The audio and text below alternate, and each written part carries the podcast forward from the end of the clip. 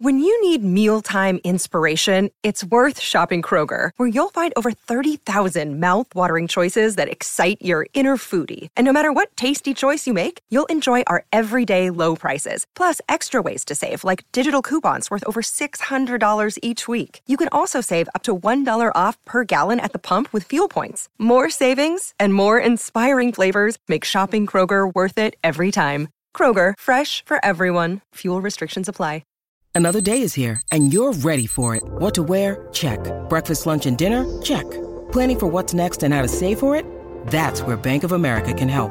For your financial to-dos, Bank of America has experts ready to help get you closer to your goals.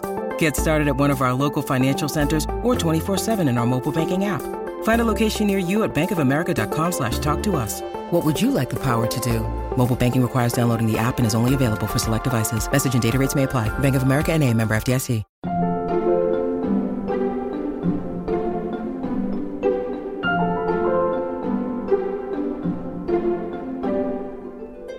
The only thing that I couldn't prepare for was the shows. I couldn't imagine what it would feel like to play for that many people, nor could I imagine playing for that energetic of a crowd. The fans are very loud. right. Welcome back to Working. I'm your host, June Thomas. And I'm your other host, Nate Chinen. Nate, it is so nice to see you again. Tell me, whose voice did we hear at the top of the show? That was Kalia Vandever, a jazz trombonist and composer. A jazz trombonist? Why did you want to speak with her? well, Kalia is actually she's one of the more exciting young artists on the improvised music scene today. She's someone I've been watching with great interest since her debut album in 2019, which was titled In Bloom. But what led me to invite her on Working was an extraordinary experience that she's recently had as part of the record breaking arena and stadium tour by none other than Harry Styles. What? yeah. So, what was that like? I wanted to hear about it. Um, and I was especially intrigued to know how it had influenced her own music. Yeah, no doubt. Well, I am very excited to hear this interview but something tells me that you have an extra segment exclusively for Slate Plus members. What will they hear? Yeah, we had some fun with that. Um, Kalia mm. is Juilliard trained. She's a band leader and composer and you know prolific collaborator. But mm. she's also been a member of some horn sections, you know, in rock bands and pop bands, and, and not just with Harry Styles. So wow.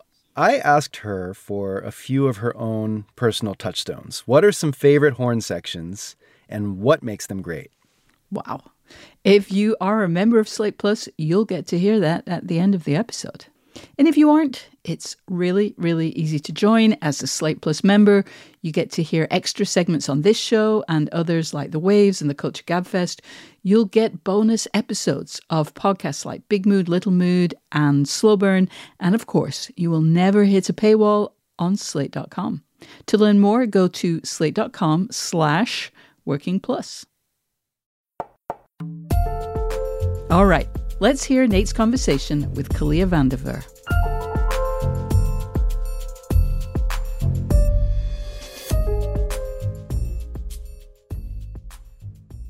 Kalia Vandever, thank you for joining me on Working to talk about your process. Yeah, thanks for having me.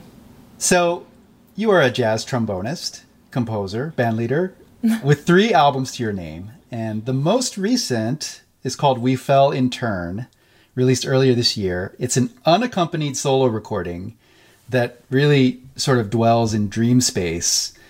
And I wondered, maybe as an invocation for this conversation, maybe we'll hear a moment from that album now. Sounds good.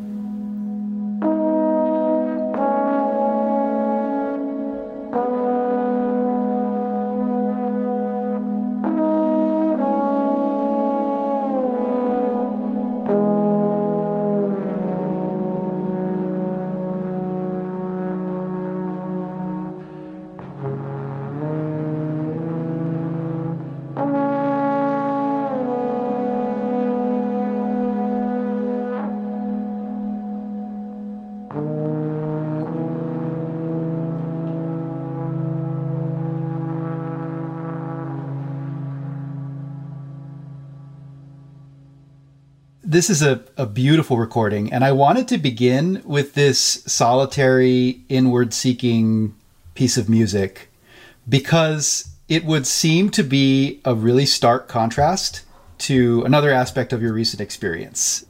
So, what I'm referring to is the recently concluded Harry Styles Stadium and Arena Tour, Love on Tour. It played more than 170 dates uh, to more than 5 million people. It's the fourth highest grossing tour of all time. So I just want to begin with a question about scale. can you can you tell me what it's like just in general terms to be an independent creative artist accustomed to working in this independent scale and to be a part of a production that is so big and massive and such a production. Mm-hmm. Sure. So uh, yeah, I started touring with Harry last year on the North America run, and mm-hmm. I then followed up with the Europe tour this summer. And initially, it was daunting because I had never played for an audience that large. We played 15 sold out nights at Madison Square Garden, which is not something that I even dreamed of happening. I right. I don't know whether I've told the story before, but my sister had a dream months prior uh, to me getting the call in which she dreamt that I was booked to go on tour with Harry Styles before I knew about it. So she, oh my god, because she had been listening to the record and knew there was horns on the the album. So she told me, I think it was in May or June of last year. She's like, I had the craziest dream. Like you toured with Harry because there's a bunch of horns on the record. I'm like, wow, I, I don't know whether that will happen, but that's awesome. But she, in a way, manifested it for me. So, so. she manifested it. Yeah, wow. she did. Yeah. Um, you know, I prepared for it how I would prepare for any other gig you know, you get your parts, you memorize them. The only thing that I couldn't prepare for was uh, the shows. I couldn't imagine what it would feel like to play for that many people, mm-hmm. nor could I imagine playing for that energetic of a crowd. Yeah, yeah. So I remember learning the charts and like, you know, packing for the tour and having all my things in a line, but not knowing what it would feel like to step out on that stage. And that was unnerving for me because I feel like I can generally mentally prepare for a gig. Even if I'm nervous for a jazz gig or pop gigs I've done in the past, this was something that I had never done before. So I was really kind of throwing myself into something without knowing the result. but the first show, yeah. the first show went really well. It was in uh, Toronto. You alluded to something that I think is important to note, which is it's not just the number of people in the the crowd.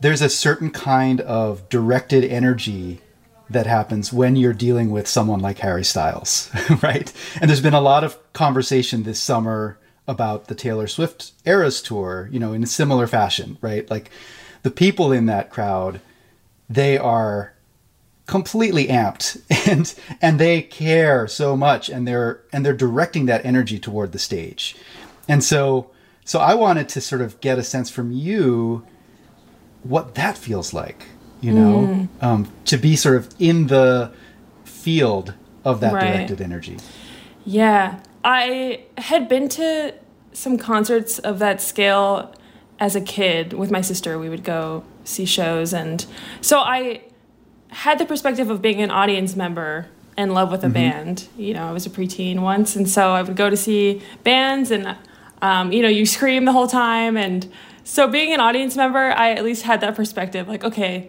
these fans really love him, and thankfully, we're not on the first couple songs, so I was able to look out into the audience and at least like feel the vibration and and hear how loud they truly are because the fans are very loud. right. And my main concern was whether I'd be able to hear the band mm-hmm. amongst the screaming.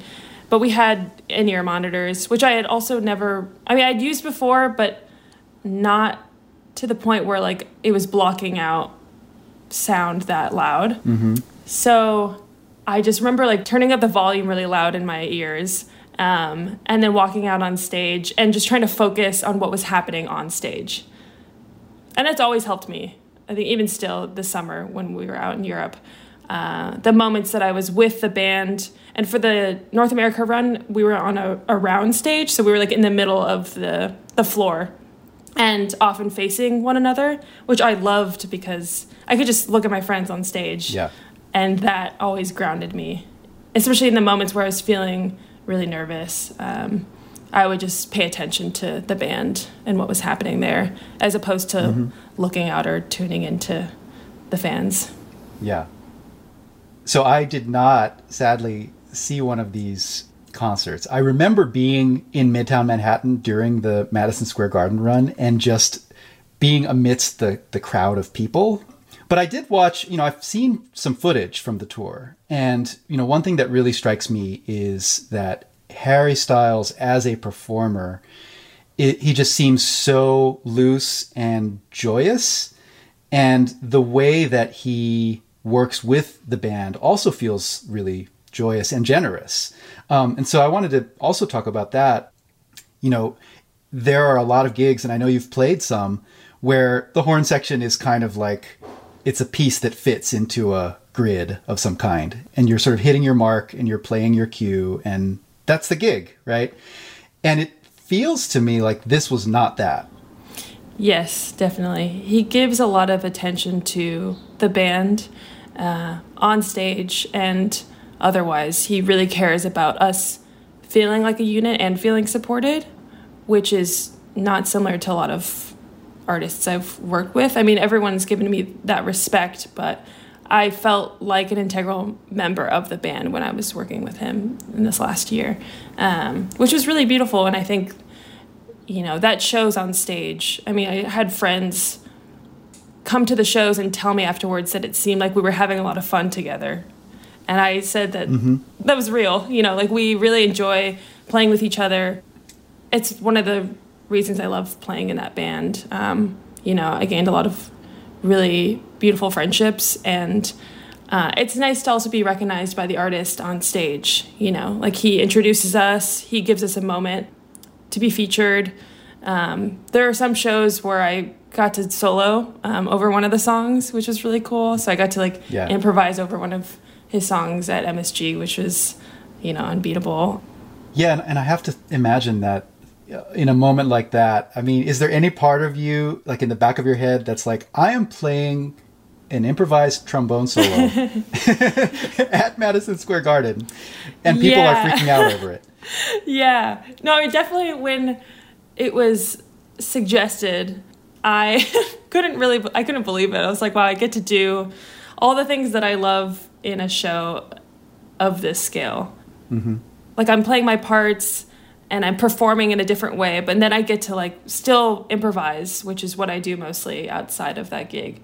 Um, so it's really special, and I had a moment like that on this last tour too, where like I recognize that I'm being I'm being noticed as the artist that I want to be noticed as, and that's mm. something that like really hit me this year, is that even on that gig, I still felt like I was being respected as the artist that I am and as an individual, even though I'm a part of a band. Yeah. Now, as you were given, you know, these moments to shine on the tour, people noticed, and and um, I'm not a native TikTok user, but but things things that pop on TikTok do f- sometimes find their way to me, and one of them was this moment that I, you know, I'm sure you got some feedback about. Um, there was a a, a TikTok user in I think Edinburgh named Amy Allison, and she posted a short clip of you out on the field, I think in a stadium, and and the caption was honorary mention to the trombonist who I think I fell in love with. so great. That's sweet.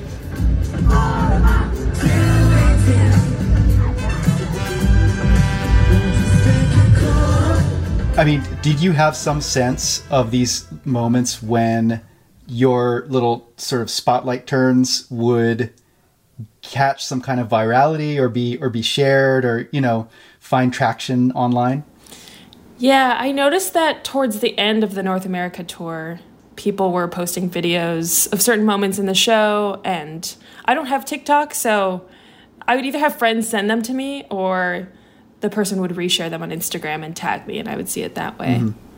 And the energy would change every city we went to. And I noticed it mostly when I was on the catwalk because that's when I'm interfacing that closely with the fans. So there were some nights where there was way more attention on us from the fans mm-hmm. and way more interaction, which is great. I love those moments because, you know, I still would get nervous walking onto the catwalk um, because those are the moments where I like I can't rely on the band for you know emotional support during the show. Right. Like we're just out there on our own and like yes i can look at the other horn players but i'm mainly like looking out into the crowd and they're right there and they all have their phones mm-hmm. out. Um, yeah right. And so in my mind i mean the main thing that i like try to focus on during shows too is like not tripping. Like let me make sure that i don't fall during the show um, yeah. it's never happened but yeah they're you know they're right there and you know it's really fun to like catch someone's gaze and have them wave at you and get really excited. And so I definitely fed off that energy. Yeah. Now you mentioned the you know the relationships with the the band, you know, with all the musicians, and I've been really interested in this dynamic for a long time, and and especially I think 20 years ago now I had a, a really wonderful conversation with the dearly missed trumpeter Roy Hargrove, and we were talking specifically about his experience on D'Angelo's Voodoo tour. And he just talked about it in this way that it just it made it sound like such a life-changing experience because of the esprit de corps or you know the sense of family that that formed among these musicians you know many of whom came from different sort of areas of the musical you know landscape and so I, I wanted to ask you whether that was your experience too. Like, did did something happen among this band that feels like unrepeatable and like really special and specific? Yes, definitely. I mean, I think touring with an artist like that and touring on a tour like this large, you experience things that I probably won't experience again in my lifetime. I mean, if I do, it'll feel different. Um, mm-hmm. So it's, yeah, it's nice. I think that, you know, like that naturally bonds us as a group. And we're still like trying to find ways to reconnect and see each other in the coming like months um, and like collaborating yeah. with each other. I mean, everyone in the band makes their own music too, which is really cool. And we got to do that a little bit on the tour. Um, when we had downtime, we would collaborate and um, listen to each other's music. It's like a very generous band, so we played the horn players played with uh, one of the artists Madi Diaz at her opening set at Wembley, and we have plans to continue that um, this fall. She's playing a couple shows in New York, and we're going to join her for that. So it's nice. It's just like a continuation. Of, oh, that's great. Uh, yeah. We'll be back with more of Nate's conversation with Kalia Vandever.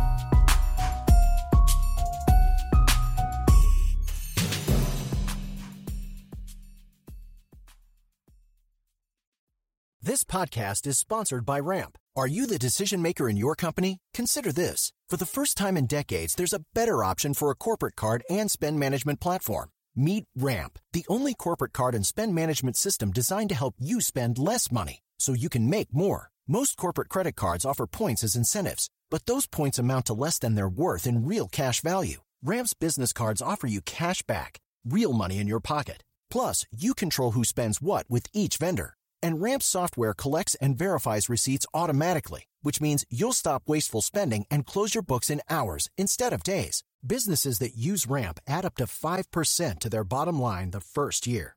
If you're a decision maker, adding Ramp could be one of the best decisions you've ever made. And now get $250 when you join Ramp for free. Just go to ramp.com slash easy. Ramp.com slash easy. R-A-M-P.com slash easy. Cards issued by Sutton Bank and Celtic Bank members FDIC terms and conditions apply. Listeners, we want to hear from you. Every other Thursday on Working Overtime, we answer listener questions. So please tell us your creative challenges and let us help you. Drop us a line at working at slate.com. You can also send a voice memo to that address. We would be super happy to receive one. Or give us a ring at 304 933 WORK and leave a voice message. And if you're enjoying this episode, don't forget to subscribe to Working wherever you get your podcasts. Now let's return to Nate's conversation with Kalia Vandever. You know, I, I'm struck by the fact that your most recent recording is a solo trombone and electronics statement because, you know, as we said at the top, it's like the opposite scale of like playing to 150,000 people, you know? Um, but I could also see how it might have grown out of this experience. Um, was that the case? Like, what were some of these pieces or ideas, or even sort of the methodology of the album? Were these things that kind of grew as you were a touring musician?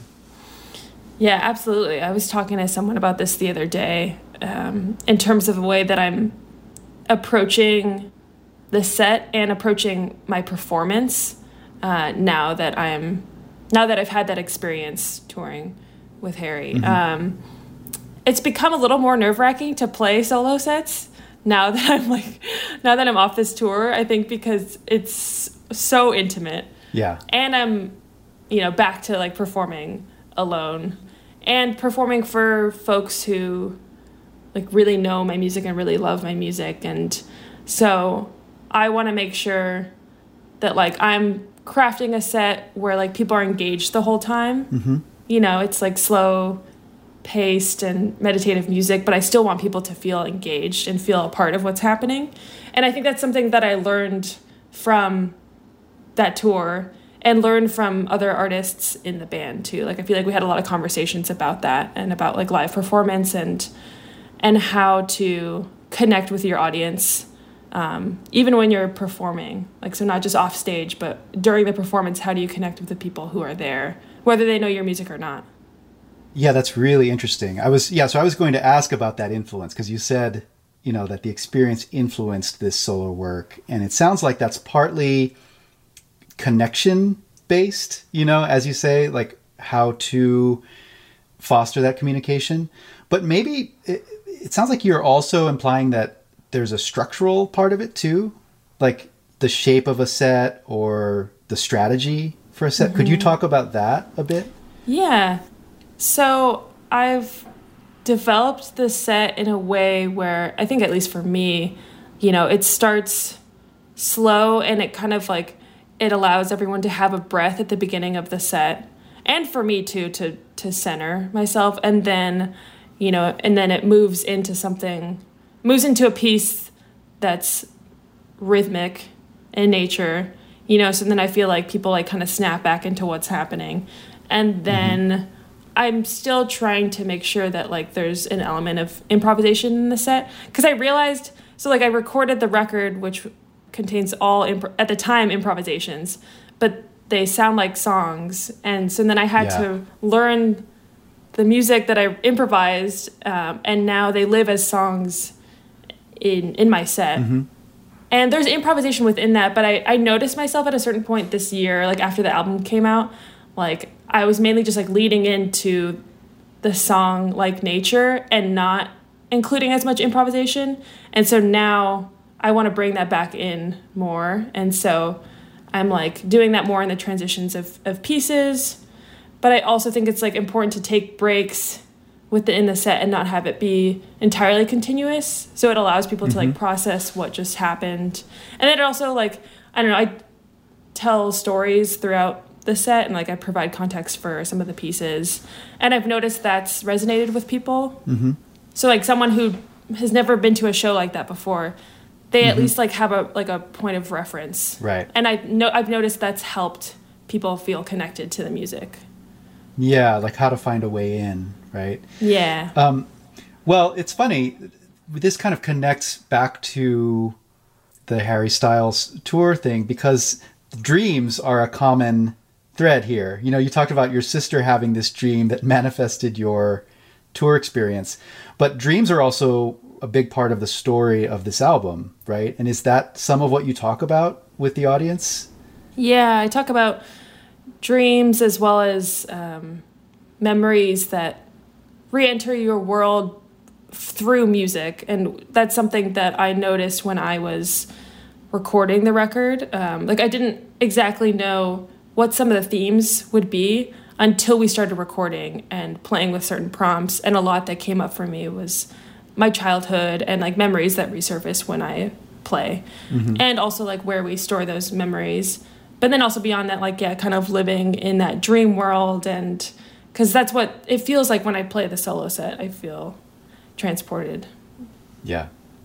Now this is this is stepping back a little bit, but you studied at Juilliard and there's a wonderful jazz studies program there. But Juilliard is also a place where you get, you know, really rigorous classical training, and you know, it really it's hard to imagine a place that better equips a musician for sort of whatever, you know.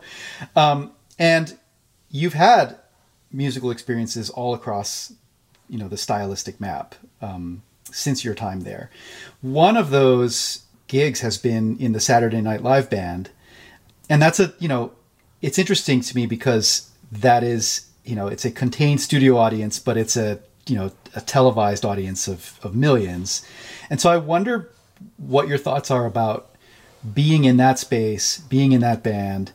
Was that in some way preparation for the kind of spotlight that you've found yourself in, you know, on these arena tours? Mm-hmm. Or does it feel like really different?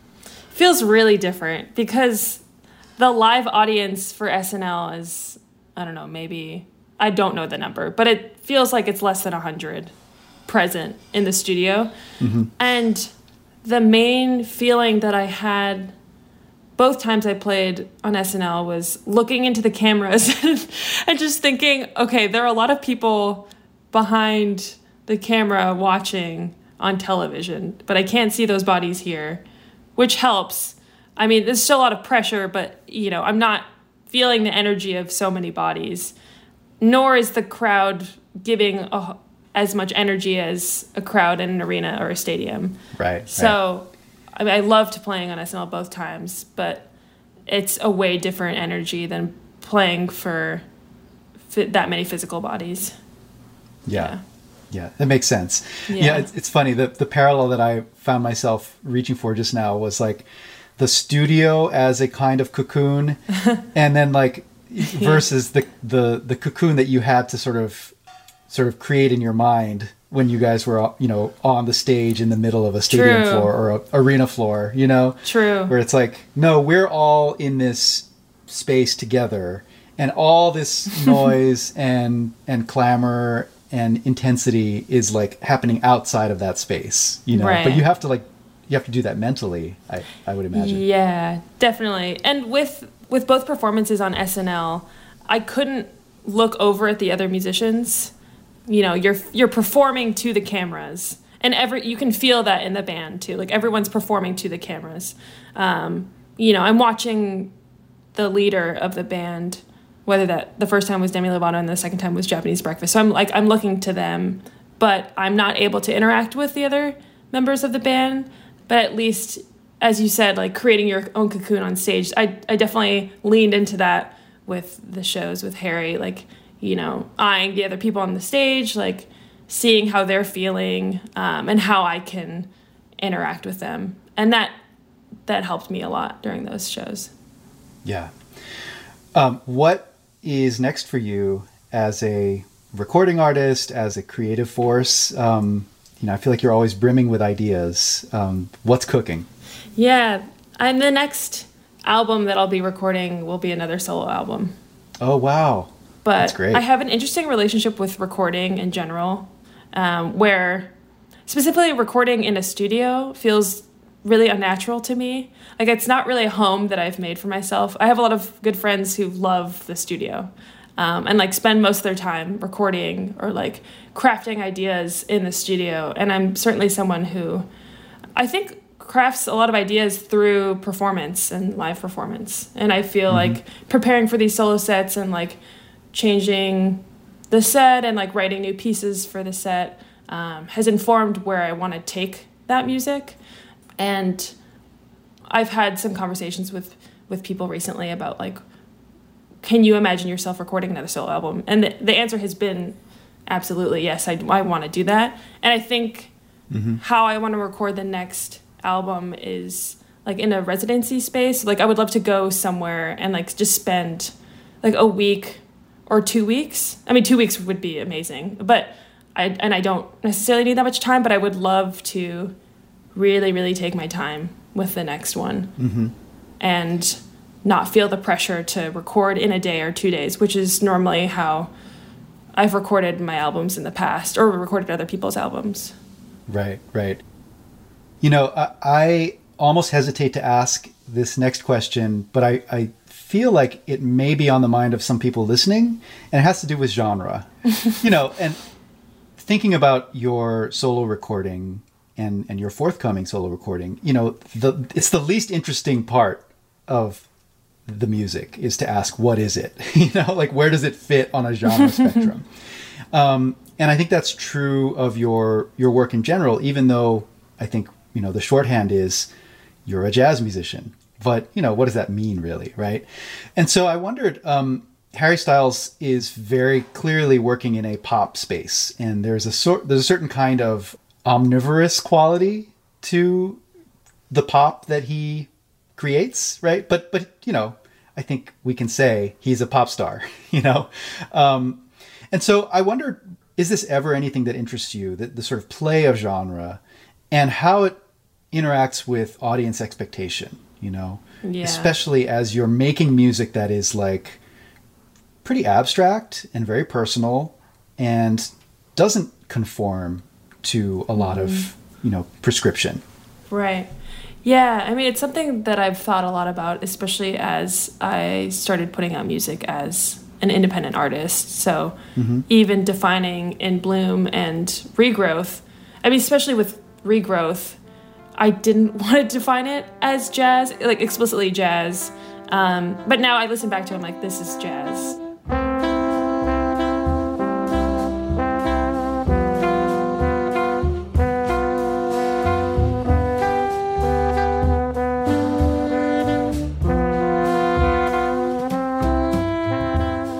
And I do find myself as a jazz artist, and I feel like my relationship to that term changes a lot mm-hmm. and mm-hmm. you know and that also depends on like my relationship with the music and the music that i'm making and thankfully like in the last i don't know three or four years a lot of the music that i'm creating in that space uh, with my band or other bands i feel really supported as a jazz musician and i guess what that means to me is is having my own voice like being a jazz musician mm-hmm. to me means like being an improviser and having an indi- individual voice.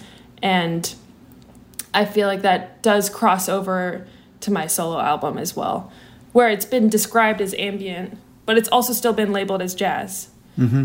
And it also, like, if folks have a way to define it and if that helps them, then then I'm okay with that as well. That's right. um, yeah. Whatever I, will get you to the music. yeah, exactly. I remember having a conversation with these two girls at a college once when I, I visited Wesleyan with my quartet years ago. We played a show, and they told me afterwards that they really enjoyed the show, but they were hesitant to come because it was labeled as jazz. mm. um, but to them, it didn't sound like jazz, and they liked that about the set. So, I mean, that conversation was cool because I'm like, all right, like, you still came even though you were put off by the label. But now, right. because they listened to it and it was described as jazz, maybe they'll be more open to listening to other artists. Because, I mean, now the music that people are, are making within jazz is like all over the map creatively. And mm-hmm. it's such a yeah. beautiful landscape. I mean, it always has been. But I think what's happening right now is really exciting for the music. yeah. yeah. Well, obviously, I agree. And yeah. I'm so glad that you are um, such a crucial part of that landscape. Um, you've already done so much great work, and I know that it is, in some ways, it's just the beginning, which is very, very exciting. Yeah. Um, so Kalia, thank you again so much for joining us on Working. Uh, what a pleasure. Thanks, Nate, for having me. Appreciate it.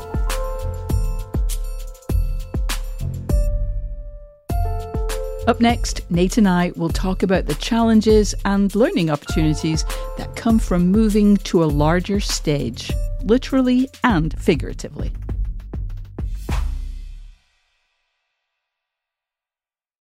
This episode is brought to you by Progressive Insurance. Hey, listeners, whether you love true crime or comedies, celebrity interviews, news, or even motivational speakers, you call the shots on what's in your podcast queue, right?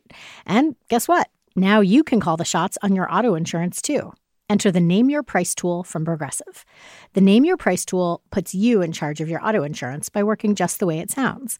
You tell Progressive how much you want to pay for car insurance then they'll show you a variety of coverages that fit within your budget, giving you options. Now, that's something you'll want to press play on. It's easy to start a quote, and you'll be able to choose the best option for you fast. It's just one of the many ways you can save with Progressive Insurance. Quote today at progressive.com to try the Name Your Price tool for yourself and join over 28 million drivers who trust Progressive. Progressive Casualty Insurance Company and Affiliates. Price and coverage match limited by state law. Nate, before we begin, I have to tell you that even though I did not go to see Harry Styles, I know exactly what Kalia meant about the noise and the energy because when Love on Tour was in Edinburgh earlier this summer, I could hear the screaming, not the music, but the audience, e- in my apartment, yeah. even though I live about two miles away from the Murrayfield Stadium where they were playing a seismic event. Totally. Like a lot of the big tours have come through town this year, but that one was truly like nothing else. So it sounds absolutely amazing. There were so many fascinating threads in that interview, but I want to begin with the notion of an artist who has spent most of her career performing in relatively small venues, finding herself on what is almost the biggest imaginable scale. And I feel this happens more frequently with jazz musicians, maybe because they get recruited to the house bands of late night hosts, shows, and so on. I'm thinking of the drummer Terri Lyne Carrington, who was on the Arsenio Hall show band, but also, you know, double bassist Esperanza Spalding went from small gigs I saw her at Joe's Pub to Barack Obama's Nobel ceremony. And I sense that over the course of your career, you've spoken with several people who've experienced that kind of massive expansion of scale.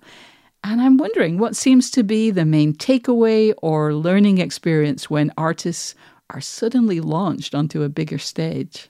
Mm. Well, number one, perspective, right? Mm any creative artist who's chosen improvised music as their path is pretty clearly motivated by something other than fame and fortune. Yes. Uh, but it can still be pretty destabilizing to get a taste of that. And you have to perform a constant self assessment. And the, you know, the artists you've named, they've navigated it extremely well. A couple of weeks ago, I wrote a piece for NPR Music about another example, Jon Batiste who went from being a New Orleans jazz pianist to the band leader on The Late Show with Stephen Colbert to the winner of Album of the Year at the 2022 Grammy Awards. Oh. Um, so, I mean, talk about a, a glow up, right? Yeah. um, and, you know, I thought it was really cool when Kalia said that she had learned a lot from this tour in both practical and conceptual terms and applied those lessons to her own work. And, you know, those lessons weren't related to the you know the screaming fans so much yeah. as they were to like how to keep focus how to communicate you know how to bring that kind of energy um, so I, I, thought that really showed um, that she's looking in the right direction yeah totally she seems incredibly grounded and thoughtful and yeah that's wonderful for creative people in other art forms i guess the parallel is probably when you go from doing your solo venture, which might mean sitting in your study writing your book, to sharing it with the world, which could be doing readings or maybe interviews to promote it. And I think Kalia's advice about just focusing on what's happening and trying not to trip could also serve as advice for lots of people. You know, enjoy the moment and focus on not falling on your face. 100%. Keep your head, try not to trip. that's, yeah. That's it. And you know, to connect this to your earlier question, you can tell from Kalia's answers to my questions that she is putting the music first and foremost. Yeah. You know, ap- appreciating the fans, enjoying the spotlight and this, you know, incredible experience, but trying to make sure that at every moment she stays connected to her fellow band members and connected to the music and the task at hand and also connected to, you know, the pilot light of her own creativity. Ooh, yeah. So again, it's about perspective and understanding that when you are in that public discovery mode, that's one part of the creative life cycle. But so is the moment when it's just you and a blinking cursor on a screen or a blank sheet of paper or, you know, Yeah. um, or just like a cup of coffee and like the dark of the night, you know? yeah. And your um, own thoughts. Yes. Yeah, yeah, it's all part of the process. Gosh, yes. It was really fascinating for me to hear Kalia's thinking around performing an album that began its life as an improvisation, but which effectively, and it seems slightly reluctantly, becomes a series of songs or an established piece of music the more you perform it, so that it no longer is improvisation. Like that's just mm-hmm. interesting on a on a sort of definitional level, but it also, you know, it just reminds you how generative improvisation can be um, in so many different ways. And I'm wondering, in your creative practice as a writer or perhaps as a musician, I, I actually don't know if you are a musician, but I just kind of assume that as somebody who writes about jazz, you must be. uh, but do you have any equivalent of that initial loose improvisatory step? Well, you're you're right to identify that as a generative process, you know, and, and there's so many examples in jazz of great, great compositions that we consider as, you know, canon that initiated out of improvisation. You know, um, a lot of Miles Davis music was generated that way. Um, You know, the the only analogy that comes to mind for me as a critic is I think the way language migrates from my little reporter's notebook into a finished piece of writing. Hmm. And and here I'll say my undergraduate major was not journalism, it was creative writing with an emphasis in poetry. Oh my goodness. Yeah, and, and I don't I don't write poetry anymore, but when I'm in a club or a concert hall jotting down descriptive phrases, it's you know, it's always more poetical than analytical. You know, I, I find myself searching for an image or a sensory impression that the music inspires. Um, you know, it's very freeform and it's very sort of like no judgment in, in terms of Yeah. you know what I'm jotting down. I am making judgments about the music. but then when I when I look back over my notes, I can draw from those materials, you know, almost like a designer rifling through fabric swatches. Ooh. And often that hastily scribbled line or idea from the notebook jumps right into the piece. Ooh, that is so interesting. Now I'm like, how can I see Nate's little reporter's notebook? Because now I'm just totally fascinated. The- yes, they are under lock and key. oh, and, and June, to answer your question, I was a musician. I, I guess I still am, but I, at one point I was a, a pretty serious aspiring jazz drummer. Oh gosh. Gigged a lot in college. Um, thought at one point that that would be my career, but the writing just uh, took over. So that's where I stand. Yeah, earlier I mentioned Esperanza Spalding, and I've often thought that the only instrument less mobility friendly than a double bass is a drum kit. Oh, yes. I lived in a uh, fifth floor walk up in New York City for 10 years. And um, let me tell you that the lugging before and after every gig, yeah, I do not miss Yeah. that. Nate, as you mentioned at the top of the show, Slate Plus listeners will get to hear about Kalia's favorite horn sections. I would love to know which horn sections you are particularly fond of. Oh, June, I thought you'd never ask. um, so Kalia mentioned a couple of good suggestions. I won't spoil them here. Um, they are great, and I have no argument with them. But I'm going to add one that she did not mention. This is the horn section for an Oakland funk band called Tower of Power. Do you know them? I don't think I do, no.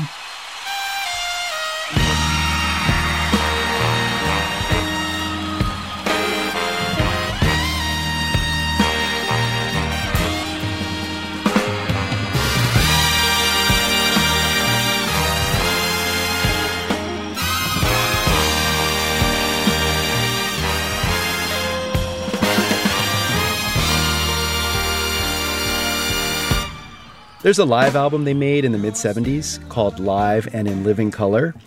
And there was a period during my teenage years when I practically wore this CD out. and it, it's partly because of the rhythm section, but also that horn section, which, by mm. the way, featured Lenny Pickett, the tenor saxophonist who who now Ooh. leads the Saturday Night Live band. Uh. You know, they just had this amazing combination of absolute airtight precision and pure fire. mm, wow.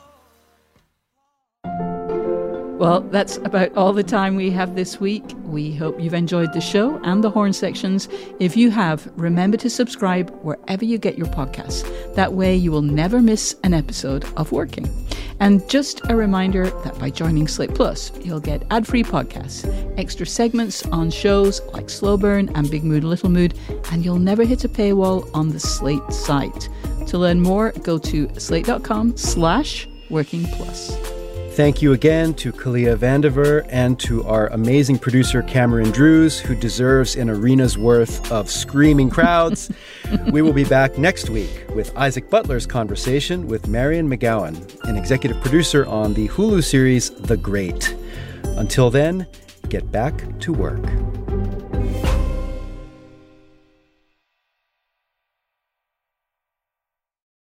This is the story of the one. As a maintenance engineer, he hears things differently. To the untrained ear, everything on his shop floor might sound fine, but he can hear gears grinding or a belt slipping. So he steps in to fix the problem at hand before it gets out of hand. And he knows Grainger's got the right product he needs to get the job done, which is music to his ears. Call, clickgrainger.com, or just stop by. Grainger, for the ones who get it done.